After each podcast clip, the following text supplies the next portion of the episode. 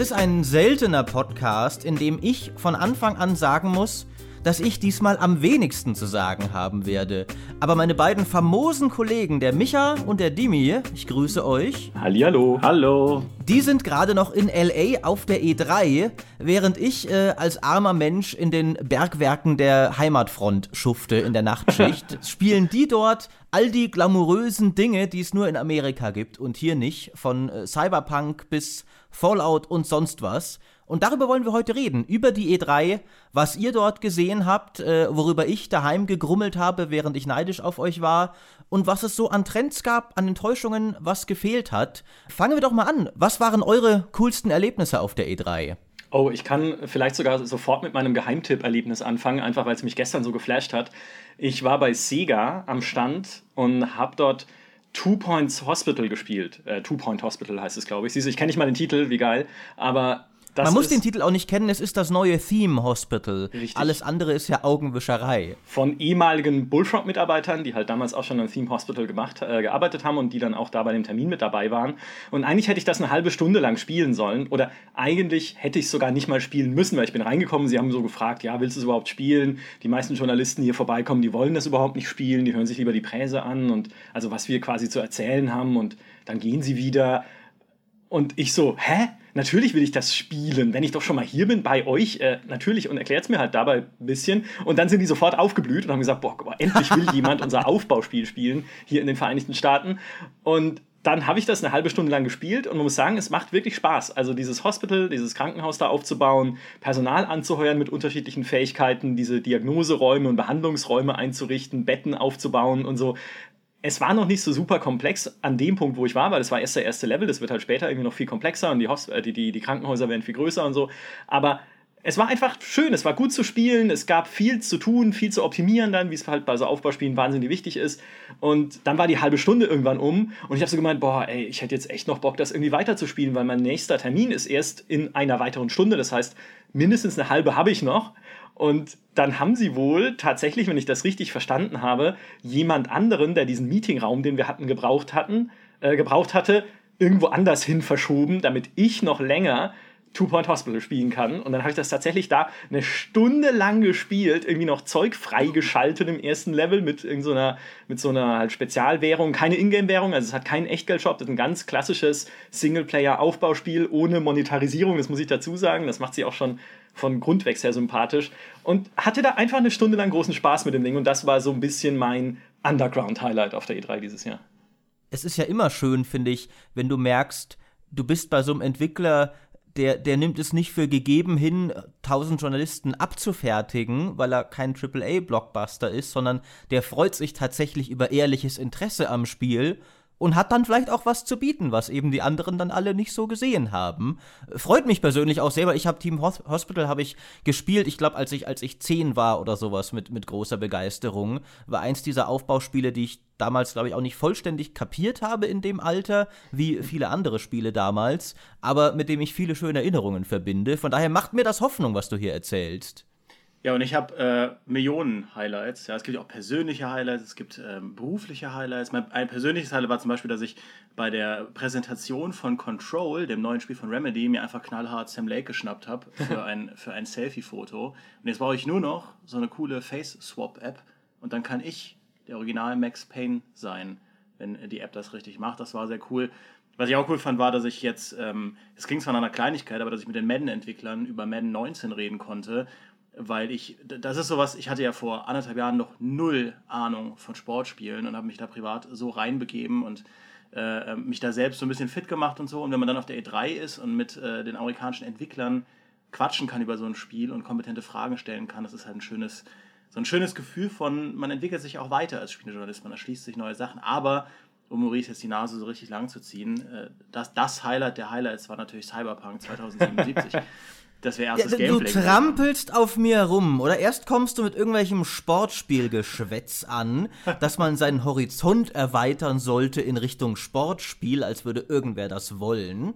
Und dann noch das Messer in die Wunde legen hier. Ja, ja. ja. Ich weiß ja mittlerweile, wann du die Augen rollst, Maurice. Und dann habe ich das einfach jetzt knallhart genutzt. Um, um ich, ich glaube, auch all unsere Hörer wissen das inzwischen. Ich glaube, man kann sich sehr lebhaft vorstellen, die Körpersprache aller Beteiligten hier bei diesem Podcast. Ja, aber Cyberpunk war, ähm, wir haben es ja auch schon in unseren Artikeln äh, weit und breit äh, erwähnt, war wirklich eine, eine tolle Sache. Das war auch eine, einfach eine gute Präsentation. Zwar klar, die, die Gameplay-Demo, die wir gesehen haben, war äh, sag ich mal, ein bisschen durchchoreografiert. Das war jetzt kein, also das war schon echtes Gameplay, aber man muss sich halt fragen, wie das dann letztlich ist, wenn man es selbst spielt. Aber mal abseits davon, 50 Minuten lang, äh, und Micha und ich waren ja sogar mehrfach in der Präsentation, 50 Minuten lang dieses neue Cyberpunk-Spiel zu sehen. Und die CD Projekt-Entwickler sind ja auch so, also ich will jetzt anderen Entwicklern nicht an den Karren fahren, aber die sind halt sehr menschlich und äh, haben ja auch, äh, ich habe das in meinem Fazit erwähnt, die haben ja sogar Umfragen gemacht, so kleine Umfragezettel, wie wir es denn finden und was wir uns Besseres wünschen.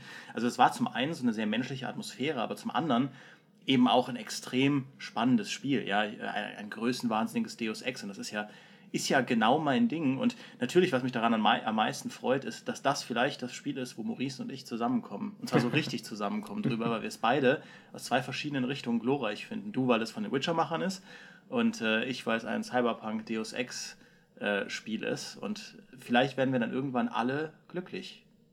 Das, das ist sehr gut möglich. Hast du diesen menschlichen Entwicklern dort erzählt, dass du einen Kollegen hast, der dich seit Jahren dazu anhält, endlich mal The Witcher 3 zu spielen und du es immer noch nicht getan hast?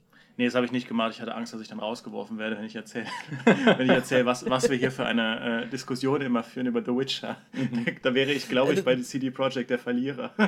du, du weißt, man, manche von den Leuten, wir haben ja Kontakte in dieses Studio, sind aus Deutschland. Die können diesen Podcast und hören und verstehen. Also Miles, wenn du das hier hörst, hallo, äh, der Dimi ist immer noch ein Banause. Jetzt etwas weniger, weil er Cyberpunk toll findet. Ja, ähm, aber Stichwort, dass du das sagst. Wir haben auch mit dem Mais gesprochen und das war auch interessant, weil er ja als Leveldesigner bei CD Projekt arbeitet und ähm, da konnte man eben auch mal sehr viel über die Hintergründe erfahren, wie überhaupt so.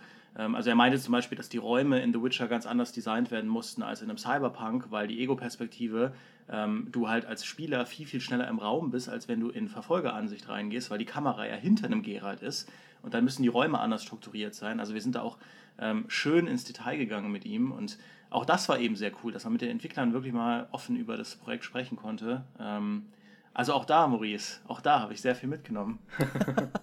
sehr schön. Na, ich, bin, ich bin ja auch immer ein, ein großer Fan davon, CD-Projekt zu besuchen und Micha ja genauso. Oh ja. Aus genau dem Grund, den du sagst. Das ist ein Studio, das hat AAA-Qualität zu bieten mehr sogar als die meisten AAA-Studios, aber verhält sich noch nicht unbedingt so. Die haben immer noch ein bisschen diesen, diesen Spirit, auch wenn du da halt bist, die da, da hast du, finde ich, auch das Gefühl, die wollen, dass du eine geile Story zu dem Spiel machst als Journalist und nicht so, ja, wir haben hier genau vorbereitet, was wir am besten wollen, dass du am Ende schreibst und wir werden dir auch nur genau das sagen, sondern die machen halt auch Sachen dir möglich. Also ihr habt ja gesagt, ihr wart sogar mehrmals drin und sowas. Das kann ich mir vorstellen, bei anderen Publishern hätten die gesagt, nee, nee, wir haben das hier streng reglementiert, jeder einmal bitte äh, dann wieder raus. Ja. Das finde ich immer schön. Die einzige Sache tatsächlich, ich bin ja einer von diesen, äh, ich habe es ja noch nicht eben selbst gesehen, deswegen bin ich die Internet-Nörgel-Fraktion. Als ich gehört habe, dass es Ego-Perspektive wird, war ich doch etwas äh, irritiert zumindest, weil ich mag keine Ego-Perspektiven-Rollenspiele. Ich finde schon Schwertkampf in Skyrim unglaublich albern, weil das aus der Ego-Perspektive einfach bescheuert aussieht. ähm, aber wenn es ja ein Shooter wird, dazu passt es ja. Trotzdem mag ich die Third Person lieber. Aber ich habe das Gefühl, ich werde mir diese Nörgelei nicht lange bewahren können. Also nach allem, was ihr erzählt, ist es ja ein Spiel, das einen so umhaut, dass man daran gar nicht mehr denkt, wenn man es mal kurz gesehen hat. Naja, es war halt auf jeden Fall eine Präsentation, nach der du da saßt und schon das Gefühl hattest, das kratzt erst an der Oberfläche. Da wird noch so viel mehr drinstecken in dem Ding, dass allein was die Open World angeht, was unterschiedliche Fraktionen angeht, was dann halt Lösungswege angeht bei den Quests, die du da bekommst, mit Schleichen, mit Reden, mit Gewalt. Also wenn dieses Spiel mal fertig ist, wird in diesem Universum möglicherweise so viel drinstecken, dass wir halt sagen werden, boah, ey, was für ein fantastisches Spiel. Und die Demo deutet das halt alles schon an. Das ist ja das Geniale gewesen, auch an diesen 50 Minuten oder 45, die wir da gesehen haben, dass du halt dieses Gefühl dafür bekommst, was am Ende alles drinstecken könnte. Und alleine schon diese Zeitspanne, ja, also die wenigsten Entwickler auf der Messe nehmen sich wirklich 50 Minuten lang Zeit, tatsächliches Gameplay zu zeigen. Dann hast du halt mal irgendwie eine halbe Stunde oder 20 Minuten, die du selbst spielen darfst und danach ist irgendwie noch Frage und Antwort und davor ist eine kleine Präsentation, was Total War überhaupt ist, um mal ein Beispiel zu nennen, das vielleicht ein paar Leute kennen, wo man dann halt eine Schlacht spielen kann, aber davor wird dir noch erklärt, was Total War ist, wo ich jetzt denke, wo ich auch gesagt habe, Leute, das brauche ich nicht, ja, Total War kenne ich schon ein paar Jahre, aber gut. Und CD-Projekt nimmt sich dann halt wirklich, setzt sich dahin und spielt dir 50 Minuten lang dieses Spiel vor. Wie Stimi schon gesagt hat, es ist ja eine, eine Messe-Demo, immer so ein quasi auf Hochglanz polierter Ausschnitt des Spiels, also so richtig Rückschlüsse darauf, ob es dann später technisch gut läuft, ob das dann wirklich so gut ausschaut, wie wir es jetzt gesehen haben. Und es schaut gut aus, tatsächlich ungefähr auf dem Niveau des Trailers. Aber das, solche Rückschlüsse zu ziehen, ist dann immer schwierig, weil wer weiß, wie es denn dann ist, wenn es ein komplettes Spiel ist, wenn es eine richtige, vollständige Open World ist. Aber allein diesen Eindruck, den man dadurch gewonnen hat, der ist halt schon toll. Und ich muss auch sagen, ich freue mich drauf, noch mehr davon zu sehen, weil das wird jetzt auch vorerst nicht irgendwie als Video veröffentlicht, diese Gameplay-Demo, zumindest nicht so weit wir ja, wissen. Ja, warum nicht? Ja, genau, um dich zu ärgern. Um dich zu ärgern. Ihr Ja, habt doch wohl hoffentlich mit dem Handy illegal mitgeschnitten, oder? Ich kann mich doch auf euch verlassen. Ihr seid doch meine getreuen Kollegen. Es, es ist sehr ihr würdet mich nicht im Stich lassen. Es wurde extra am Anfang der Präsentation gesagt, keine Fotos, keine Videos. Und ich habe mich dann umgeschaut, neben mir sitzt ein Typ, also eine Reihe, eine Reihe weiter hinten, macht halt ein Foto davon, vom Startbildschirm. und genau dem Moment. Und keiner sagt irgendwas. Wo ich dann auch dachte, cool, ich hatte ja sogar eine Kamera mit dabei, um Interviews aufzunehmen. Da hätte ich jetzt auch einfach das ganze Ding mitfilmen können. Ist ja dann auch egal. Aber ja, nein, toll, good, good job, Micha. Ne? Aber ich dachte der, mir- der andere Typ, weißt du, wer war das? Bring das mal in der Erfahrung, den sollten wir in diesen Podcast holen, ja? Ich Auf dachte den mir ist dann, Verlass. ich filme es nicht, weil sonst kann es ja Maurice auch sehen. Und das ist nicht das, was wir hier wollen. Das Ah, kann nicht das Ziel dieser E3 sein. Au außerdem hat Micha dir doch schon im Vorfeld verraten, dass ein neues Command Conquer kommt, Maurice. Also sei mal ein bisschen dankbar, ja, Oh für, für, für diesen kleinen Sneak Peek und natürlich auch für Command Conquer. Das, das Einzige, was mich daran tröstet, ist, dass der unverschämte Herr Graf darunter genauso gelitten hat wie ich, wenn nicht sogar mehr. Denn ich bin ja zumindest der Meinung, Command Conquer ist großartig, aber Age of Empires ist besser. Und bei Age of Empires war zwar nichts auf der E3, aber wir wissen trotzdem, da kriegen wir was von Microsoft. Während EA das alles gesehen hat, was Microsoft da macht mit seiner traditionsreichen Marke und sich gedacht hat, nee, nee, scheiß drauf. Hoffen nee, komm, Mobile. Mobile, das passt. Bei Age of Empires, ne? Also mal gucken, was passiert. Aber ja, man darf zumindest hoffen, dass ein klassisches, also PC-Spiel wird sowieso und dass ein klassisches Age of Empires wird. Äh, Aber schauen. zumindest kriegen wir ja, was wir ja schon wissen, die HD, äh, also die, die Definitive Editions noch von Teil 2 und 3 und vielleicht sogar Age of Mythology. Ähm, allein damit wäre ich schon, also wenn EA auch allein schon das machen würde, weißt du, allein die Ja. alten Command Conquers geil neu auflegen, das wäre ja auch schon wunderbar. Oder einfach mal und damit dann mal probieren, wie es läuft. Also, es hat ja Microsoft eben auch so gemacht. Die haben halt Age 2 HD erstmal rausgebracht, dann lief das toll, dann haben sie immer mehr gemacht. Und EA wird jetzt wahrscheinlich sagen, okay, wir haben hier dieses unsägliche, grässliche Mobile-Spiel rausgebracht. Aus irgendeinem Grund finden es die Command Conquer-Fans nicht geil. Ja, wir haben ja immer gewusst, dass die Marke tot ist. Ja, ich glaube, so denkt EA einfach nicht mehr. EA denkt halt in großen Projekten oder zumindest in Trendprojekten. Deswegen machen sie auch ein Mobile-Spiel, weil sie halt gesehen haben, Clash Royale läuft gut. Dann machen wir halt quasi ein eigenes Clash Royale mit Command Conquer Einheiten. Das ist ein bisschen anders von der Funktionsweise her, aber das dürfte schon der Gedankengang gewesen sein, denn was sie mir ja auch gesagt haben, ist, es wird seit zwei Jahren an diesem Spiel gearbeitet und vor zwei Jahren war halt auch der Punkt, wo Supercell, der Entwickler von Clash Royale und, und äh, Clash of Clans, halt eine Milliarde Dollar verdient hat in einem Jahr. Gewinn, vor Steuern zwar, aber Gewinn, eine Milliarde. Da guckt selbst ein EA dann mal ein bisschen scheckig, wenn die das mit Mobile-Spielen machen, was EA dann halt mühsam sich zusammenklauben muss mit äh, aufwendig entwickelten Konsolentiteln im größten Teil. Also daher wird das schon kommen und dann, ja, weiß ich nicht, dann denkt halt so ein Konzern dann schon eher in so einer wirtschaftlichen Art und Weise. Und ich finde auch bei EA sieht man das oder auch dieses Jahr hat man das am deutlichsten gesehen. Denn wir hatten ja auch die News auf GameStar.de, dass nach der EA-Pressekonferenz der EA-Aktienkurs äh, sehr stark gestiegen ist, kann aber die unterschiedlichsten Gründe haben. Ähm, es gibt extra Analysten dafür, um zu wissen, welche. Ich will mir nicht anmaßen, da jetzt irgendwie groß durchzublicken, aber es ist ja immerhin so ein kleines Zeichen, dass die Pressekonferenz nicht völlig abgründig war, die sie äh, geführt haben. Wir vor Ort hatten aber nach dieser Pressekonferenz eher so ein bisschen ein unterwältigtes Gefühl und haben so gedacht, naja, Mhm. also ja, Battlefield 5, aber das war zu erwarten, das war ja auch vorher schon angekündigt. Irgendwie Anthem, ja, neue Spielszenen, aber das sieht halt aus wie ein Destiny mit Fliegen, was cool ist. Die Kollegin Ray hat sogar schon gespielt und sagt, dieses Fliegen fühlt sich super an. Es ist halt wirklich ein, ein gutes Spielgefühl, aber es ist ja dann auch BioWare, man hat noch nichts zur Story gesehen, zur Erzählweise, wie sie damit umgehen wollen, was ja eigentlich ihre Stärken sein sollten als BioWare. Und dann denkst du halt auch so, ah, das ist jetzt halt auch nicht das, was wir jetzt unbedingt sehen wollten als Journalisten so direkt. Und dann halt noch dieses Command Ging mir zu Hause ganz genauso, also mhm. äh, ganz, ganz ähnlich. Aber ich finde, man hat bei EA, also bei der Pressekonferenz, sehr schön komprimiert gesehen, wie, also wie die großen Publisher die Trends reiten und ja. auch Trends hinter sich lassen. Also bei EA war das halt wirklich, da waren alle Sachen auf einem Haufen. Du hast, also sie haben ja sogar aktiv gesagt, dass es äh, keine Lootboxen geben wird. Also das ist ja immer so ein schöner Kniff, ja. Du machst ein Jahr lang irgendwas, die Community findet es furchtbar und dann kannst du im nächsten Jahr sagen, haben wir jetzt nicht mehr und dann feiern es alles. Genau wie bei Call of Duty, die jetzt sagen, nö, wir haben keine Double Jumps mehr und wir haben keine Wallruns mehr. Ähm, all diesen Kram, den wir euch noch vor drei Jahren als super cool verkauft haben, den haben wir jetzt nicht mehr und die Fans jubeln und sagen, ey, das sind die besten Entwickler bei Activision. ähm, aber Lootboxen sind eben nicht mehr das Ding, aber dafür hast du eben bei einem, bei einem Battlefield jetzt einen äh, Battle Royale-Modus, äh, über den wir ja noch nicht viel wissen, aber das haben sie angekündigt. Und das fünf Minuten nach Beginn der E3, das ja. hat der Jason Schreier auf Kotaku so schön gesagt. Es hat fünf Minuten nach dem Beginn der E3 gebraucht, bis der erste Battle Royale-Modus angekündigt ja, es wurde. Ja, es ist verrückt. Und dann haben sie aber natürlich auch über ihr Subscription-System äh, gesprochen, also dass sie Origin Access und äh, derlei Dinge weiter ausbauen wollen. Ähm, was, was ja auch Microsoft bei Microsoft ein großes Ding war, also äh, mit dem Microsoft Game Pass. Also man merkt auch da, tut sich was. Die Publisher wollen gerne Kunden dauerhaft an ihre Spielebibliothek binden durch monatliche Subscriptions, ähnlich wie Netflix das macht. Das ist natürlich ähm, sag ich mal, ich bin mal gespannt, wo, wo, wo das Modell noch hingeht, aber das hast du eben auch bei EA gesehen. Ja. Und natürlich der starke Fokus auf Service Games mit dem Anthem und mit den Sportspielen und so weiter.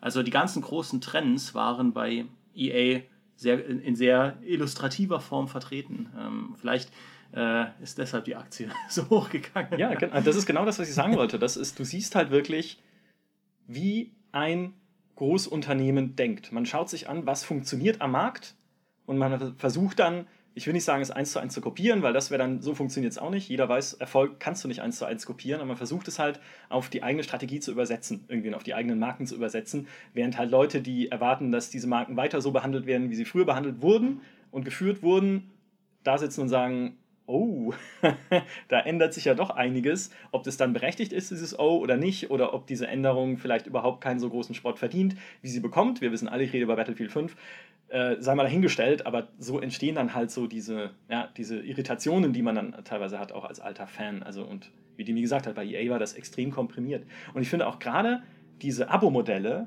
die wir jetzt immer häufiger sehen, sind einer der interessantesten und vielleicht sogar wichtigsten Zukunftstrends, die wir sehen werden jetzt im Spielebereich, dass man eben, wie man es jetzt kennt von Netflix, von Sky, von Maxdome oder wie auch immer diese ganzen Film- und TV-Streaming-Services heißen, auch Spiele als so eine monatliche Flatrate-Mitgliedschaft einfach kaufen kann. Das heißt, du bekommst halt für einen monatlichen Beitrag Zugriff auf alle Spiele in einer Bibliothek und kannst dann so viel spielen, wie du willst.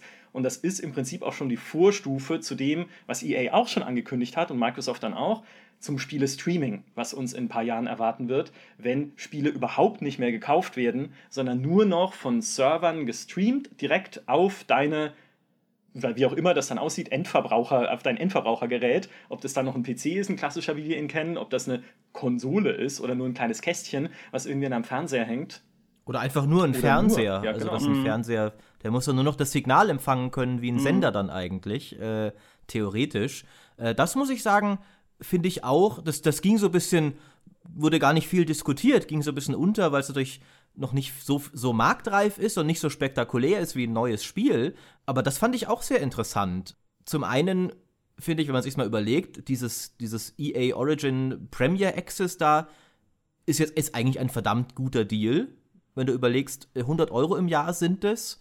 Wenn du im Jahr zwei EA-Spiele zum Vollpreis gekauft hättest, und ich denke, sehr viele Gamer werden das in irgendeiner Form tun, dann hast du diesen Preis schon wieder drin und du kriegst dafür alle anderen Spiele auch. Du besitzt sie halt nicht dauerhaft, was immer so ein bisschen schade ist, äh, aber das ist ein interessantes Angebot. Ähm, und auch bei diesem, bei diesem Streaming in Zukunft, ich meine, wenn wir, wir beobachten gerade alle, wie Grafikkarten durch Crypto-Mining im, im Preis nach oben schießen, die Vorstellung, irgendwann keine mehr zu brauchen, weil das Spiel einfach irgendwo anders gerechnet wird ist nicht so verkehrt, ja. finde ich. Es ist halt, ich meine, du sagst, okay, es wird keine physischen Kopien mehr geben, aber bei Film und TV ist es ja jetzt auch schon so. Ja, auch da verabschieden wir uns ja so langsam von, also von der DVD sowieso, aber auch von, von der Blu-ray ein bisschen abhängen, äh, also äh, abgesehen von so einem Enthusiastenbereich, der halt wirklich die allerbeste Bild- und Tonqualität dann haben will, aber das sind halt nun mal nicht die Masse der Leute. Und bei Spielen ist es ja genauso. Auch da verabschieden wir uns von physischen Datenträgern. Und ja, ich gehöre noch zu einer Generation, die das noch kennt und schätzt, ja, so ein bisschen eine schöne Schachtel irgendwo stehen zu haben. Aber so funktioniert halt der Markt heutzutage. Und das dann wieder einen Schritt weiter zu denken, es ist ja logisch, aber dieses Jahr wurde es dann halt auch recht deutlich hier auf der E3. Und was ich aber dann mhm. auch, ich hatte ein Interview mit der europäischen Xbox-Chefin, mit der Amanda Farr, so hinter den Kulissen so ein bisschen.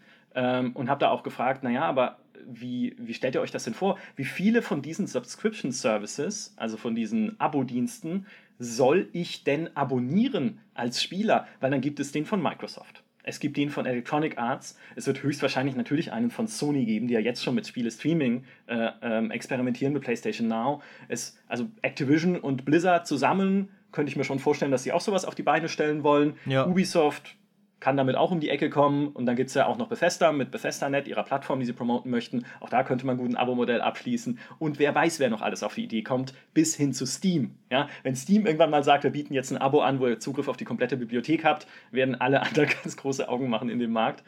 Wer weiß es denn? Ja, mit Steam kann man immer so schwer sprechen. Valve war auch nicht auf der Messe. Schade, das wäre echt ein Thema gewesen. Oder es ist auch noch ein Thema, was ich sehr gerne mal mit dem besprechen werde, wenn ich es in die Finger kriege. Aber die Frage ist halt, wie viel davon soll ich denn abonnieren? Ja, soll ich denn dann irgendwie noch äh, Xbox Uni A abschließen und noch Sony und sonst was für irgendwie dann 500, 600.000 Euro im Jahr? Da wird es dann zu viel. Und die Antwort von Amanda Farr war dann, naja, es geht ja nicht darum, dass man das unbedingt muss. Wer möchte, kann sich halt das Portfolio anschauen und so dieses Inhaltsversprechen anschauen, das man als Publisher macht. Ne? Microsoft hat ja nicht umsonst fünf neue Studios gekauft, um Spiele dort produzieren lassen zu können, damit sie diese Spiele als First-Party-Titel, also eigens produzierte Titel, ihrem Game Pass hinzufügen können, um halt einfach zu zeigen, das kommt alles. Schaut mal, wir machen richtig viele eigene Inhalte, weil sie ja auch genau wissen, andere Publisher wollen ihre Inhalte dann vielleicht nicht in diesem Game Pass sehen. Und wie gesagt, was sie dann gesagt hat, ist, wir wollen Leuten halt diese Option zumindest geben, sich anzuschauen, was werde ich denn alles kriegen, wenn ich so ein Abo abschließe und dann können Sie ja immer noch selbst entscheiden, ob Sie das machen oder, was weiterhin trotzdem möglich sein wird, die Spiele einzeln kaufen. Ne? Also es wird dann wohl auch in Zukunft weiter so sein, dass auch EA, dass auch Bethesda, dass auch Microsoft ihre Spiele trotzdem einzeln zum Kauf anbieten. Es gibt nicht nur noch Abo und Streaming. Also es gibt vielleicht nur noch Streaming, aber du kannst dann halt auch einzeln streamen oder wie auch immer das dann funktionieren wird. Aber sie sagt halt, es geht darum, Leuten die Option zu geben, weil man halt gerade aus dem Film- und TV-Bereich gesehen hat, dahin geht der Trend.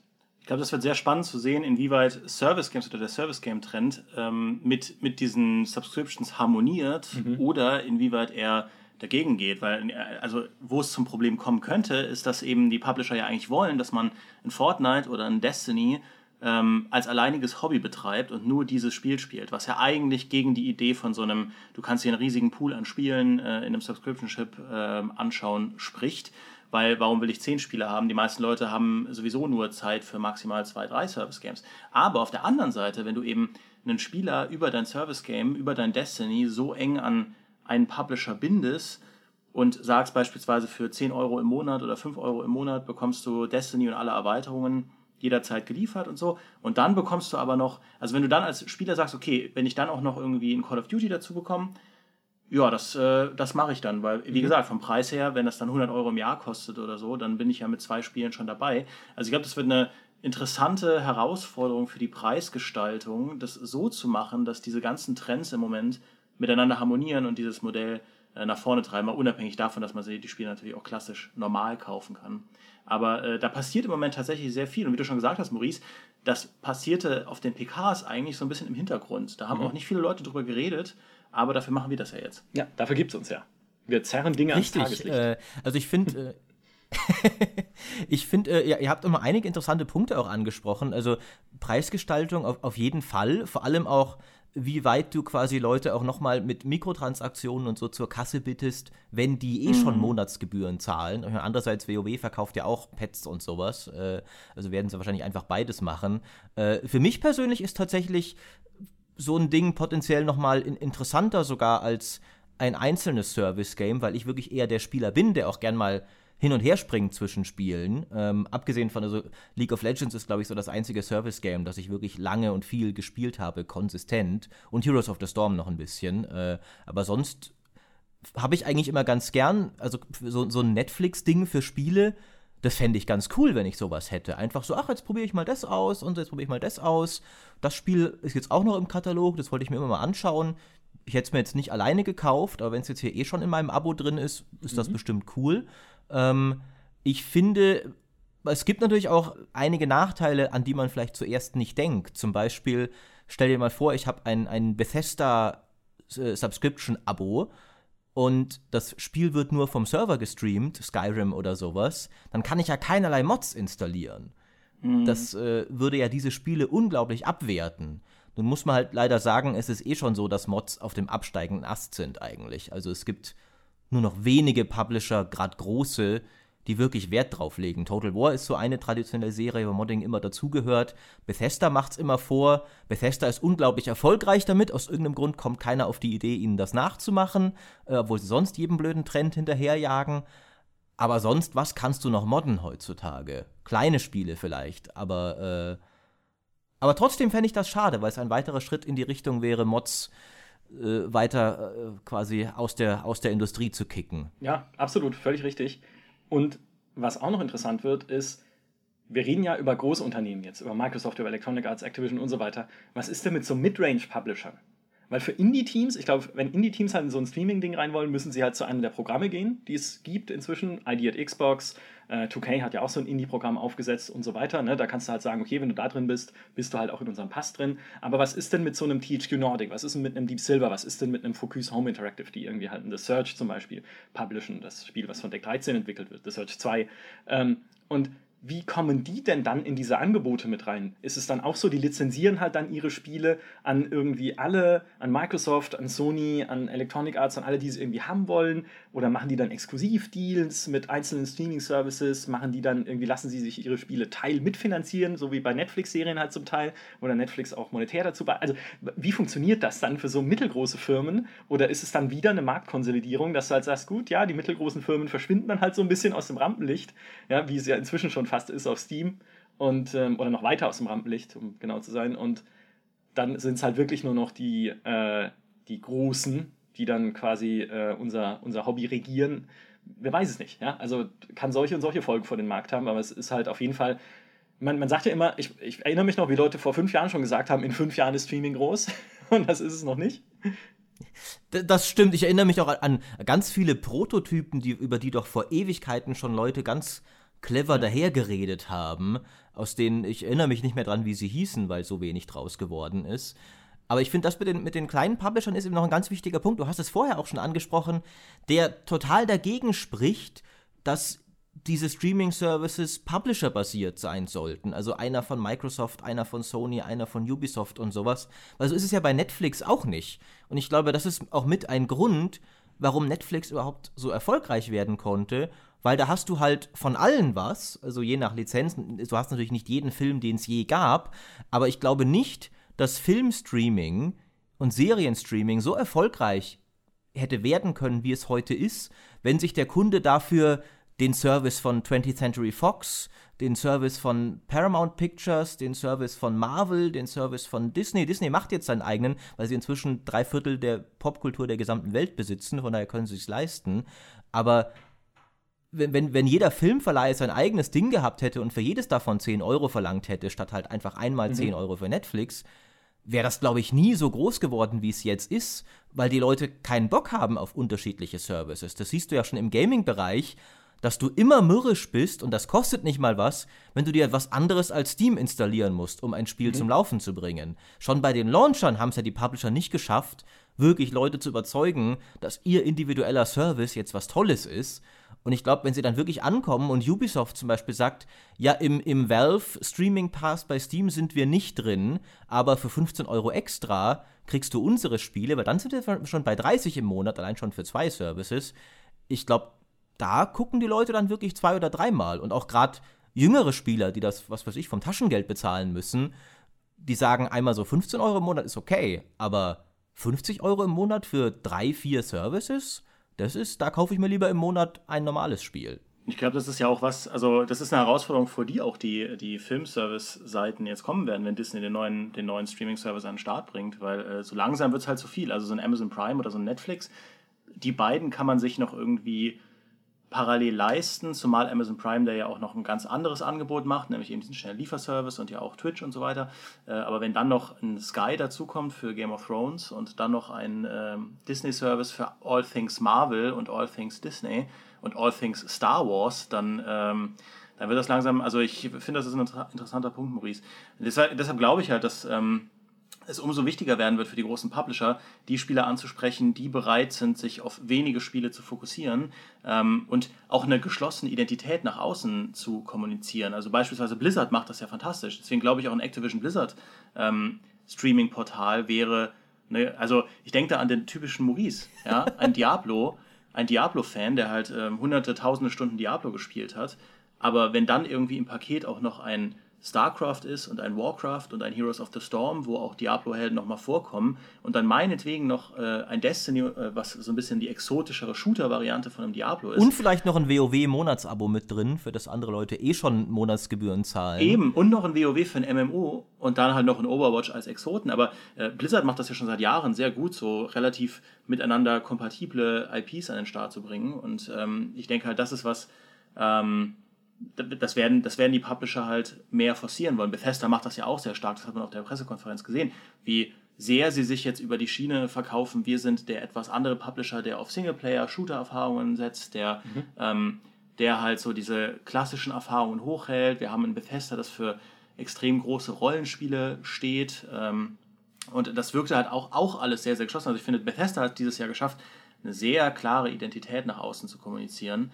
Ähm, und ja, das, also ich bin da einfach neugierig, was, äh, wie, wie da die Zukunft ist. Mit Ausnahme von Fallout 76, aber darüber ja. sprechen wir gleich noch. Ich, ich wollte es gerade sagen, ja. Das, äh, haben, äh, Sie hatten ja gerade irgendwie noch vor, vor, ein paar Monaten diese Save Player One-Initiative, so rettet den Singleplayer.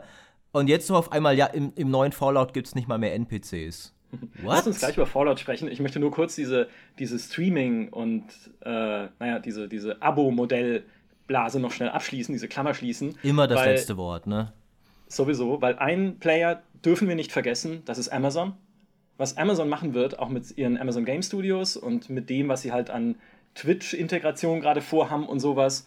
Amazon kann, wenn sie wirklich wollen, ein enorm mächtiger Anbieter werden auf diesem Markt. Und wenn die zum Beispiel ein Streaming-Modell aufsetzen würden, wo sie sagen, okay, hier kriegst du halt Spiele von allen Anbietern, das kann enorm einschlagen. Mhm. Ja. Weil da, Amazon hat Marktmacht, Amazon hat Kunden bei Amazon Prime, irgendwie weltweit, ich weiß nicht mehr, Millionen oder eine Million? Nee, eine Million wäre ziemlich wenig weltweit. Viele, ja, viele, viele Kunden weltweit.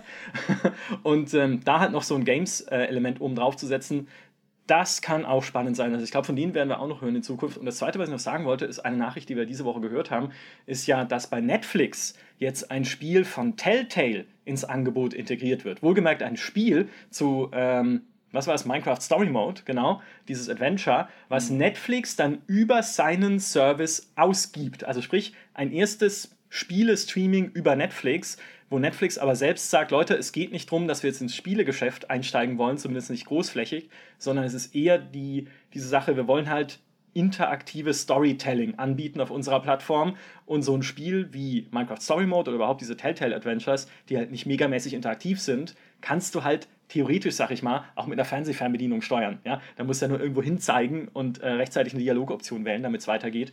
Und aber selbst die, ja, selbst die gehen halt in diese Richtung, bauen dieses Streaming ja. aus im Spielebereich. Also, wenn das mal kein Trend ist, weiß ich auch nicht. So, aber und jetzt glaub, Klammer ist, zu äh, Bethesda. Aber ich glaube, das mit Amazon ist, wie, wie, du sagst, genau, was wir brauchen. Ein, ein Service, eben Amazon und vielleicht Steam oder sowas, der nicht genau. von einem Publisher kommt, sondern ein Anbieter, der ich meine, Amazon wird auch selbst Spiele machen, Valve ja auch vielleicht irgendwann mal wieder, aber ein Anbieter, der nicht primär darauf fokussiert ist, nur seine eigenen Spiele an den Markt zu bringen, sondern ein umfassendes Angebot bereitzustellen. Das ist ja, ja. was Netflix auch sein will äh, also wollte, jetzt gehen die auch ein bisschen mehr zu ihren eigenen Sachen, aber trotzdem. Ich glaube, das hat viel mehr Erfolgschancen, als einfach irgendwie alle Spiele von Ubisoft und für EA musste separat abonnieren. Aber dann kommen wir doch mal zu Fallout. Was, was, habt ihr denn so schon zu Fallout noch in Erfahrung bringen können, was ihr schon erzählen könnt? Also wenig tatsächlich zusätzlich zu dem, was es ja jetzt schon im Internet gibt. Es gibt ja unter anderem diese 40-minütige äh, Doku über die Entwicklung von Fallout 76, die recht viel verrät. Haben wir auch schon auf Games.de News zusammengefasst.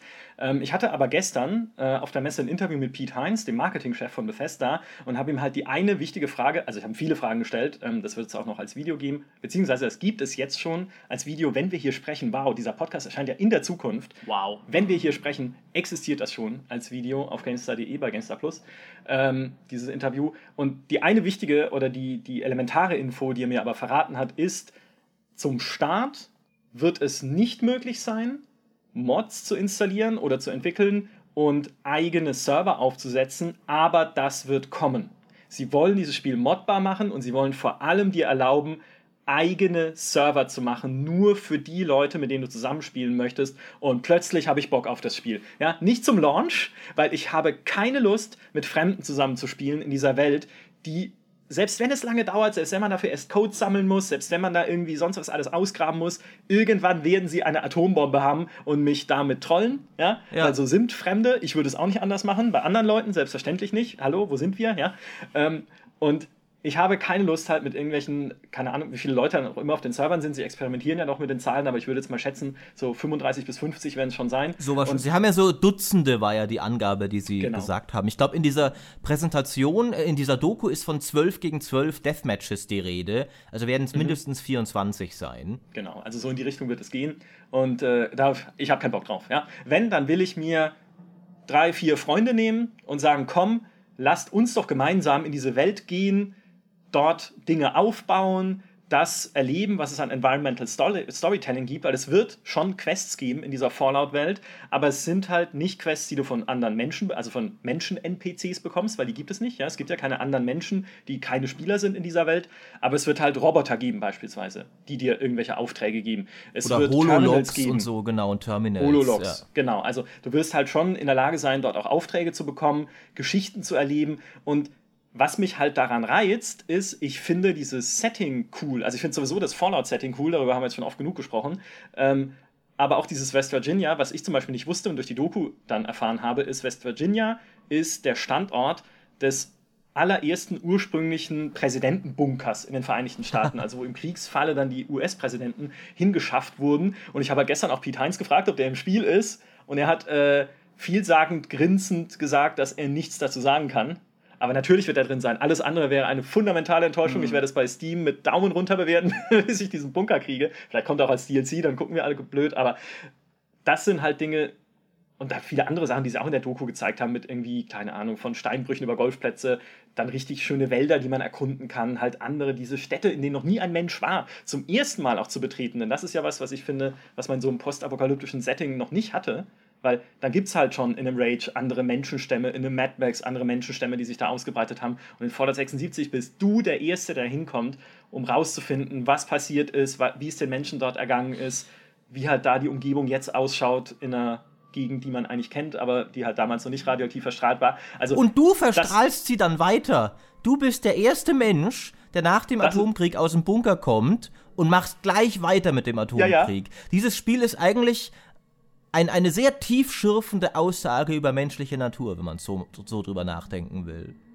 Absolut richtig, ja. Das ist, dass man als Mensch aus dem Atombunker kommt und gleich wieder einen Atomkrieg anfängt, ist, ist super clever. Deswegen ist es ja auch in den späteren Fallouts, du wirst ja rausgeschickt mit dem Auftrag, die Welt wieder aufzubauen, aber du siehst ja, die Welt da ist eigentlich noch ziemlich schön. Und in späteren Fallouts ist sie viel schlimmer. Daran bist du ja dann schuld. Du machst die Welt noch mal schlechter, als sie nach dem Atomkrieg war. Also Schuld ist ja wohl der, der Mensch, der entschieden hat, dass wer in diese Vault, in dieses Vault 76 rein darf. Weil es wird ja im Trailer gesagt, das sind ja die besten Köpfe und die coolsten Leute und die wichtigsten Personen. Ähm, und offensichtlich hat diese Person ja nicht das Trolling der Spieler mit einkalkuliert und äh, ist deshalb, sollte deshalb vielleicht einen anderen Job wahrnehmen. Also ich habe ja auf Fallout eine sehr ex externe Perspektive, weil ich äh, zu der Serie nicht so eine krasse Verbindung habe. Und ich hatte lustigerweise in der Pressekonferenz noch zu Micha gesagt, dass ich nach dem Endzeit-Podcast echt mal Lust habe, mich darauf einzulassen und Fallout 4 zu spielen. Und deswegen, ich finde auch prinzipiell Fallout 76 interessant. Ich habe nur einfach noch große Fragezeichen, wie cool sich das dann letztlich spielt, weil das, was man vom Kämpfen gesehen hat, war halt ein sehr, sehr rudimentärer Shooter und irgendwie werden sie ja dann wahrscheinlich dieses äh, Zeitverlangsamen Taktiksystem ähm, nicht drin haben oder in irgendeiner anderen Form drin das, haben? Das ist so? drin, aber es verlangsamt nicht mehr die Zeit. Das heißt, du okay. kannst schon noch Wets benutzen, um quasi anzuklicken, wo du hinballern willst, statt mhm. wirklich manuell im Ego-Shooter zu ballern. Aber ich frage mich wirklich, wie das funktioniert, wenn derweil der andere Spieler ja normales Ego-Shooter-Ballern ja. benutzt. Also ohne Zeitverlangsamung. Ich meine, das, das muss sich doch erstens total albern spielen und zweitens auch von der Balance her wird das sehr schwierig, glaube ich. Also ich meine, die äh, Bethesda weiß, was sie da tun. Äh, ich will jetzt gar nicht, also die werden sich da schon Gedanken gemacht haben, dass das irgendwie funktioniert. Nur das war das, wo ich beim Gameplay dachte, hm, okay, so, so richtig fetzig sehen jetzt die Kämpfe noch nicht so ganz aus, aber gut, ich meine, ein Rollenspiel ist ja auch mehr als seine Kämpfe. Von daher, ich bin zumindest mal neugierig, was das für ein Spiel wird. Und ich finde es auch eigentlich ganz gut, dass Bethesda ähm, die Art Experiment mal wagt mhm. äh, und mal versucht, so ein Multiplayer zu machen, weil wer weiß, was sie daraus lernen können, eventuell für äh, The Elder Scrolls 6. Ja. ja, das ist aber ein guter Punkt, weil du sagst gerade, Bethesda weiß, was sie tun. Ähm, das stimmt zu einem gewissen Grad, logischerweise klar. Aber da auch habe ich das Gefühl, dass sie sehr oft betonen, dass sie bei Fallout 76 noch viel lernen müssen, auch nach Launch, weil das für sie halt auch ein First-Timer ist. Also da ist schon mal auch noch ein bisschen äh, am Humble Pie genagt mhm. worden, so was halt Service-Games angeht, weil damit hat auch Bethesda keine Erfahrung. Abgesehen von Ender Scrolls Online, klar, das hat ihnen natürlich viel beigebracht schon in der Richtung, aber gerade was so ein Sie wollen ja auch nicht, dass man Survival-Spiel sagt. Das hat mir Peter Heinz gestern auch mal gesagt. Ist, bitte sagt nicht Survival-Spiel. Es ist halt ein Endzeit-Role-Playing-Game mit Shared World. Oder also, so hat er es nicht gesagt, aber halt so die Richtung. Also redet bitte nicht so viel über Survival, obwohl natürlich Survival ein wichtiger Punkt ist. Man muss er, hat, er hat also bitte, Todd Howard hat doch selbst Softcore-Survival gesagt. Ja, ja, äh. deswegen, aber wegen diesem Softcore, weil man soll es halt nicht vergleichen mit irgendwie Rust oder Ark. Das sind schon anders gelagerte Spiele, sagen sie. Ja? Aber ich bin schon sehr gespannt. Also man wird es ja hoffentlich, also vor Release kann man es definitiv spielen, weil es wird ja eine Beta geben und man wird es auch hoffentlich hoffentlich als Journalist nochmal vorher anspielen können, irgendwann Fingers, äh, Fingers crossed, ja, Daumen drücken heißt es auf Deutsch. Ähm, mal gucken, ja. Es, was zum Beispiel auch nicht, worüber sie noch gar nicht sprechen, ist, ob es eine Hauptstoryline gibt. Weil auch das habe ich gefragt, aber am Anfang wirst du ja von deinem Overseer, von diesem Bunkerleiter in die Welt hinausgeschickt. Ich glaube übrigens, der Bunkerleiter ist eine KI, weil man ihn nicht gesehen hat im Trailer, aber das nur als Hint, ja, ähm, in die Welt hinausgeschickt, um da äh, das, äh, das Land wieder aufzubauen sozusagen. Und ob es dann auch eine Main-Quest gibt, an der man sich entlanghangeln mhm. kann. Weißt du, also geh erstmal darüber in das Dorf, dann geh da mal rüber und dann geh noch zum Präsidentenbunker und schau mal, was da so drin rumliegt. Wer weiß, ja, aber dazu also, sagen also, sie noch nichts. also ich glaube, der, der, Todd Howard hat irgendwann mal die Worte benutzt, there is a questline. Also eine ja. Questfolge, was zumindest darauf hindeuten würde. Ähm, ich finde ganz interessant, weil du sagtest, für Bethesda ist das Neuland. Da sieht man auch wieder, ist auch wieder ein großer Publisher, der Trends hinterher also ich will nicht sagen hinterher hinkt, weil Bethesda, wie du sagst, die machen in der Regel gute Sachen, äh, aber so äh, genau wie EA zwei Jahre nach dem finanziellen Erfolg von Clash of Clans halt mit ihrem eigenen Ding ankommt, weil das so lange halt braucht, sowas zu entwickeln, ist Bethesda jetzt auch Jahre nach äh, DayZ und, und all diesen und Rust und sowas und Ark weil es eben so lange gebraucht hat, um Fallout äh, 76 zu entwickeln erstmal. Äh, und genau wie jetzt die anderen alle ihre Battle Royale-Modi erstmal anfangen zu entwickeln in dem Battlefield und sowas. Ich bin mir nur nicht sicher, ob sie nicht einen riesigen Fehler damit machen, das Modding und den Singleplayer, äh, also die eigenen Server. Die eigenen Server sind ja quasi auch ein Singleplayer-Modus in, in Verkleidung, mhm. weil du einfach einen Server für dich machen kannst, auf den sonst niemand draufkommt. Mhm. Ähm, was du auch sonst nicht kannst, weil sonst selbst für Solospieler immer andere Leute dabei sein werden. Ob das nicht ein Fehler ist, sich nicht reinzuknien und sagen, das ist ganz hohe Priorität für Launch, weil all unsere klassischen Fans werden das erwarten oder ob es ein cleverer Schachzug ist, weil sie die Leute so zwingen, den neuen Modus, den sie ja wollen, den Multiplayer-Modus einfach mal auszuprobieren und ihm eine Chance zu geben. Und wir wissen, es wird genug Fallout-Fans geben, die das kaufen werden, einfach weil es Fallout ist und die dann keine andere Wahl haben, als es so zu spielen, wie Bethesda es will. Und vielleicht ist es ja toll und dann merken alle, das macht ja voll viel Spaß und die haben das mit dem Trolling super in den Griff gekriegt und so. Aber ich muss sagen, ich bin auch nicht heiß drauf. Also mir geht's wie dir, Micha, äh, irgendwie so ich verfolge es neugierig, weil ich gespannt drauf bin, wie das, wie das wird. Aber mehr so aus akademischer Perspektive, als dass ich denke, ich will das unbedingt selber spielen. Ja, mir geht's schon anders. Also ich, ich bin schon ein bisschen heiß drauf. Wie gesagt, weil ich das Setting halt mag. Und diese allgemein diese Postapokalypse und dieses als erster Mensch in diese verheerte Welt hinausgehen Ding. Aber es, ich finde das schon sehr reizvoll, das Spiel. Aber ich würde es halt zum Launch sehr genau beobachten und äh, ja, gucken, was denn auch andere Leute dann sagen und was die Presse sagt. Ja, wir wollen ja immer alle, dass Menschen auch drauf hören, was, was GameStar sagt, eigentlich nur, weil die andere Presse ist halt, das kannst du alles wegschmeißen.